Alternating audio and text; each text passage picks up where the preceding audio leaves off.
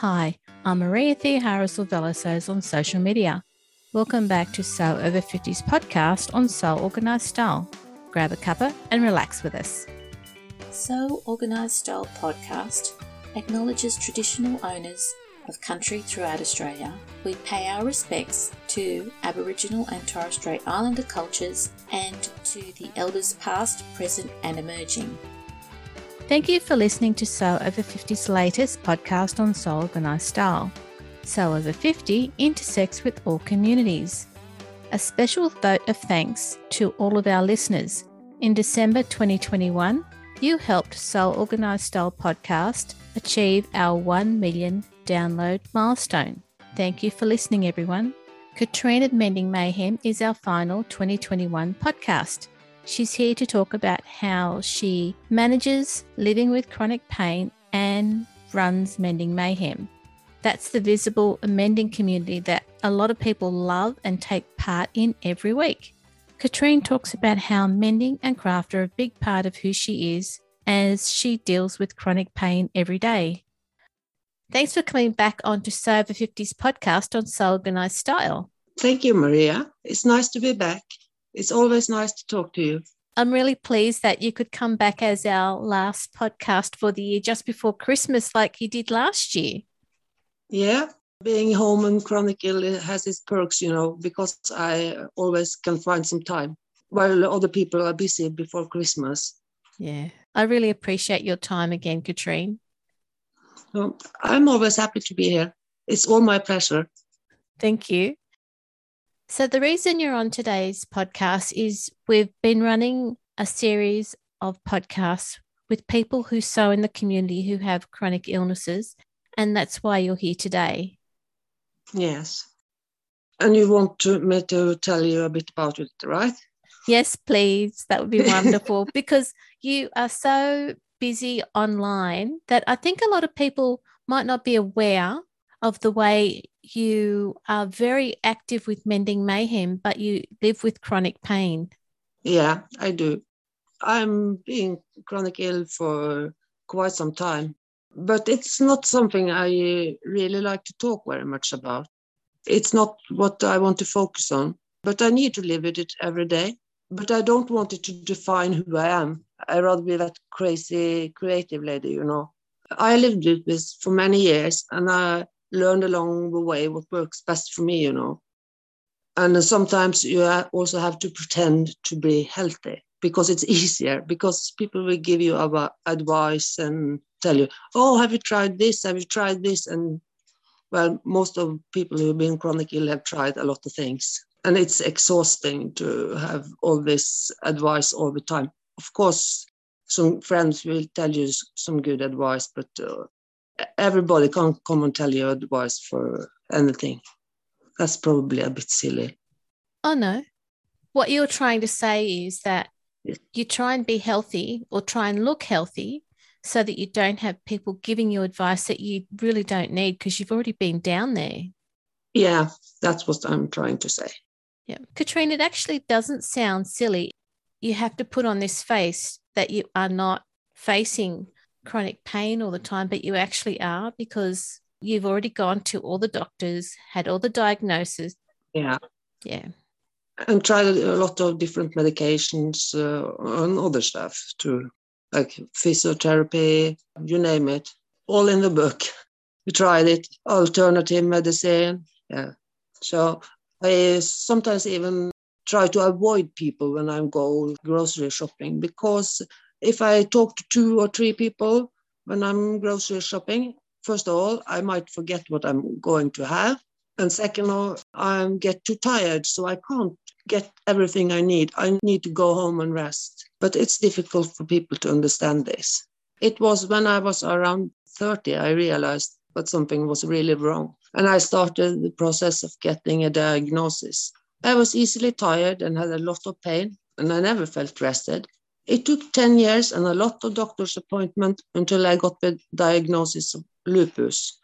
And I already haven't been able to manage a proper job for some years. I consider myself quite lucky as my lupus is quite stable and if I'm careful, I can have a pretty good everyday life. I also have ADHD. I had no clue about it until my son was diagnosed. I now have medication for it, and it makes quite a difference in my daily life. If you can imagine living with 10 TVs, all having a different channel on constantly, and suddenly there is only one. Keeping focus is much easier now. To me, being creative making is what brings me joy. I have always had a lot of creative projects going on in my life. It's not always easy when you have a busy day to manage to find time and your energy is limited. In the beginning, I often used my energy to do chores and things I thought I needed to do, and I wasn't very good at doing something I enjoyed. It's depressing, and at some point, I realized I needed to have some time for myself. I usually try to have Fridays as my day. Of course, I have creative projects other days too, if I get the chance to. Like yesterday, I made a mobile phone holder just because it was fun. I wanted to try something new. Did you have a plan or that was just a spur of the moment thing and you had the energy so you just went ahead and did it? Yeah, I thought it would be a good Christmas gift for my husband because he has problem holding his phone and I wanted to try. So I had a cool fabric and I tried. It just took 15 minutes, very easy. That's great. I usually have a different project and I switch between different depending on how I feel that day. If I can't crochet, I might manage to sew. If it's really bad day, I might just plan for my next project. And I also enjoy mending very much because uh, it's uh, varied and I can do like small pieces. So mending is perfect for me. What I struggle most with is the limited energy because I want to do it all, but it's not possible. I have learned to keep to a routine as I somehow know how much energy I have. It's also very useful due to the ADHD because I'm not so much sidetracked if I keep to the regular routine. It was around the time I got medication for ADHD I started to do more sewing. I wasn't very good at it, even if my mom tried to learn me how to when I was younger. I didn't manage to focus up on it and skipped steps and never bothered to unpick. Now the seam ripper is my best friend. Ah, because you've now got the medication and you know how to manage your energy. Yeah. And I also can more easily sort the information in my head because it's a problem for people with ADHD because they can't sort like a, a normal brain. That makes sense. Getting meds for ADHD was a game changer I actually found that I had most of the information my mom had tried to teach me. I just hadn't managed to access it. I never was very good at reading and understanding patterns, but I do enjoy very much reading books. I'm very good at that, actually, because I always love a good story. And that's a strange thing, actually, because I also have dyslexia. But I managed to read very well because my grandmother always read stories to me when I was little. But when she was tired and didn't want to read, I had to learn to read myself. So I can do that, but sometimes I read the wrong words and it can be a bit funny, but then I have to go back and check. So it's all easier now with medication for ADHD, though I still prefer if I can find a crochet chart over a written pattern. Sometimes I also unpick clothes to see how they are made and use them as pattern. I often can make things from what I see in a picture without any pattern. Last winter, I made a roll top backpack without any pattern, just looking at pictures on Instagram and Pinterest, and I just made one. Patterns that have pictures work better for me, or if it's more like a tutorial. Also, English patterns are often easier to understand, as the language is often more accurate, and English has much more describing words. My husband says the same with car repair. He has dyslexia and ADHD too. Even though I found it easier to understand a pattern now, I usually don't use them because I have gotten used to my way of doing things. That's maybe a bit silly. Well, if it works for you, then I think you're on the right track. Yeah. So I don't think, oh, find a pattern. No, I find something to copy or unpick. Strange. If you have found a way to make something, whether it's through an image or through written word, then you're making it work. And I think that's part of what you've learned about yourself, and it's brilliant. Yeah, I just do it because it's used to it, so it's easier for me than getting a pattern. When I first started to sew, I used the kitchen table and had to tidy up every day. Since I have limited energy, it was really frustrating, as I might not be able to finish my project. And I spent a lot of energy finding the sewing machine and my fabrics, etc. But we had a guest room. I thought it was kind of stupid keep a room for guests a couple of times a year when I could use the space. So, with a little bit of help from my husband, we made it into a sewing room. And now I have everything in one place. So much easier. And when I run out of energy, I just close the door and go back whenever I want to. It's also nice to be able to close the door as I'm easily distracted and often lose focus on what I'm doing. So if everybody's doing something else in the living room, it's nice to be able to close the door. And then they know I don't want to be disturbed either. Very good. As I have ADHD, I'm easily bored. So I might be anyway, though. I don't like repetitive tasks and making the same thing over and over again. If I'm going to a meeting or waiting for a doctor's appointment, I usually bring my knitting or crochet project. In a meeting, I'll manage to keep better focus if my hands are busy. I just need to remember not to bring a pen that I can click on because for I will sit and click on it all the time and people will get annoyed, you know, because it makes a sound. So when you're with people and you need to use something in your hands, you're actually helping others by knitting, even though that's helping you focus. Yeah. Yeah. That's very kind of you. But it's also helped me because people will be annoyed with me, right? When I'm making sounds. Yeah, but there's a way to be polite about it. But anyway, it's a real eye opener to me. What I find most frustrating about my chronic illness is the limited energy. Mm. Though having pain isn't exactly very much fun either. Like today, I woke up at four o'clock and couldn't go back to sleep. But then, uh, if I move around, it's a bit better. So, better than lying in bed and turning and turning and can't sleep. And since I don't work, I can take a nap later. Good. Yeah. And since I have been ill for over 20 years now, I learned to live with it and adapt to uh, my disabilities. But someone who's just discovered they are chronic ill, they might like to know it's normal to mourn and even to get depressed because this is the rest of your life. But uh, you need to move on at some point. You can't stay there. You need to move forward and adapt your new life and your new normal. And being chronic ill doesn't mean you can't have a good life. Doesn't mean your life is over. It just means it's a different one. And you need to learn what works for you. For what works for me might not work for you or anybody else, but it works for me. And that's an important thing. For me, being around people, it drains my energy the most. I have heard other people with chronic fatigue saying the same. Of course, it depends on the person or the situation. I don't like when people drop by unexpected because I get distracted or I might come uh, around the time I need to rest.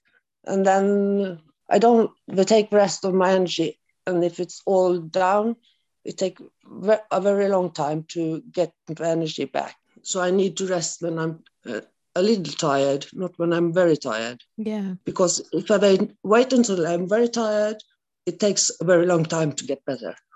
So parties and meetings are things that are very difficult for me, and parents' meeting, for example.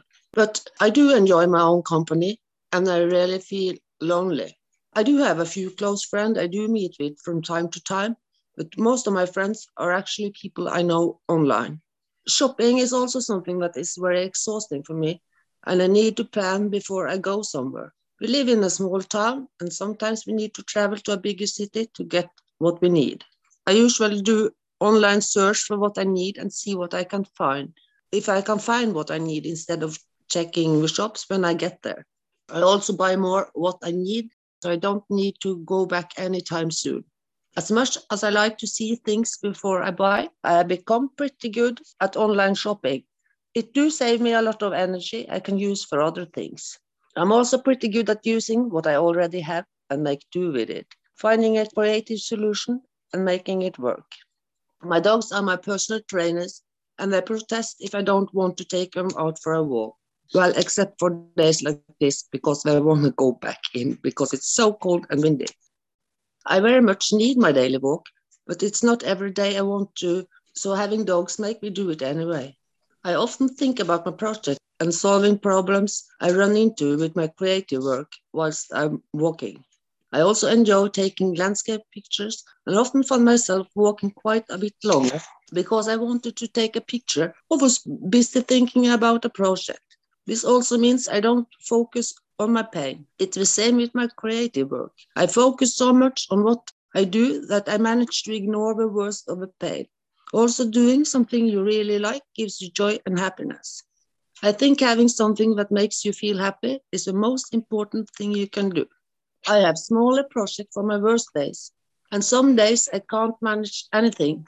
I do experience brain fog from time to time and can have flare ups, and I just need to rest. I often prepare things in advance, like Instagram and blog posts. I also need to take care of my family, and I have a main responsibility for mending my mayhem. Though my sister helps me with the collage, most of her work is on me. Sometimes I think I'm too ambitious, being chronically ill and trying to run a mending community and blog all in English and having dyslexia too. Other challenge I struggle with is that I don't look ill and, and chronic fatigue is very difficult for people to understand. I think because if you are healthy, you don't have the right experience to understand what it's like. And if you are tired, you rest and you'll be fine, right? If I'm comparing it to having the flu every day, a healthy person will eventually be better. Also, if I'm having a bad day, I'm home so people don't see me. I will, on the other hand, see that I'm capable of walking my dogs every day and that I post a lot of social media and makes a lot of stuff. And when I go somewhere, I do look fine. I don't see that it's maybe all I can do that day. Having lupus and ADHD isn't a very good combination either. ADHD is a kind of stressful, and having lupus, you should avoid stress being hyperactive doesn't mean I'm running around all the time. Actually, most of it is it's inside my head, not being able to f- focus, losing attention, and not manage to filter out what's relative information. I also often spend a lot of time getting to the point or something. So it's good if I'm making a tutorial to get all the information in. Yeah. Often I get little sleep and makes up due to pain and therefore need to rest later during the day, like today. I struggle with time perspective and often think things take less time than they actually do. It sometimes gets me into a bit of trouble though. I'm horrible at organizing, but still I'm the better one in our house. Having three people with ADHD to organize for when you find it difficult is sometimes a bit frustrating.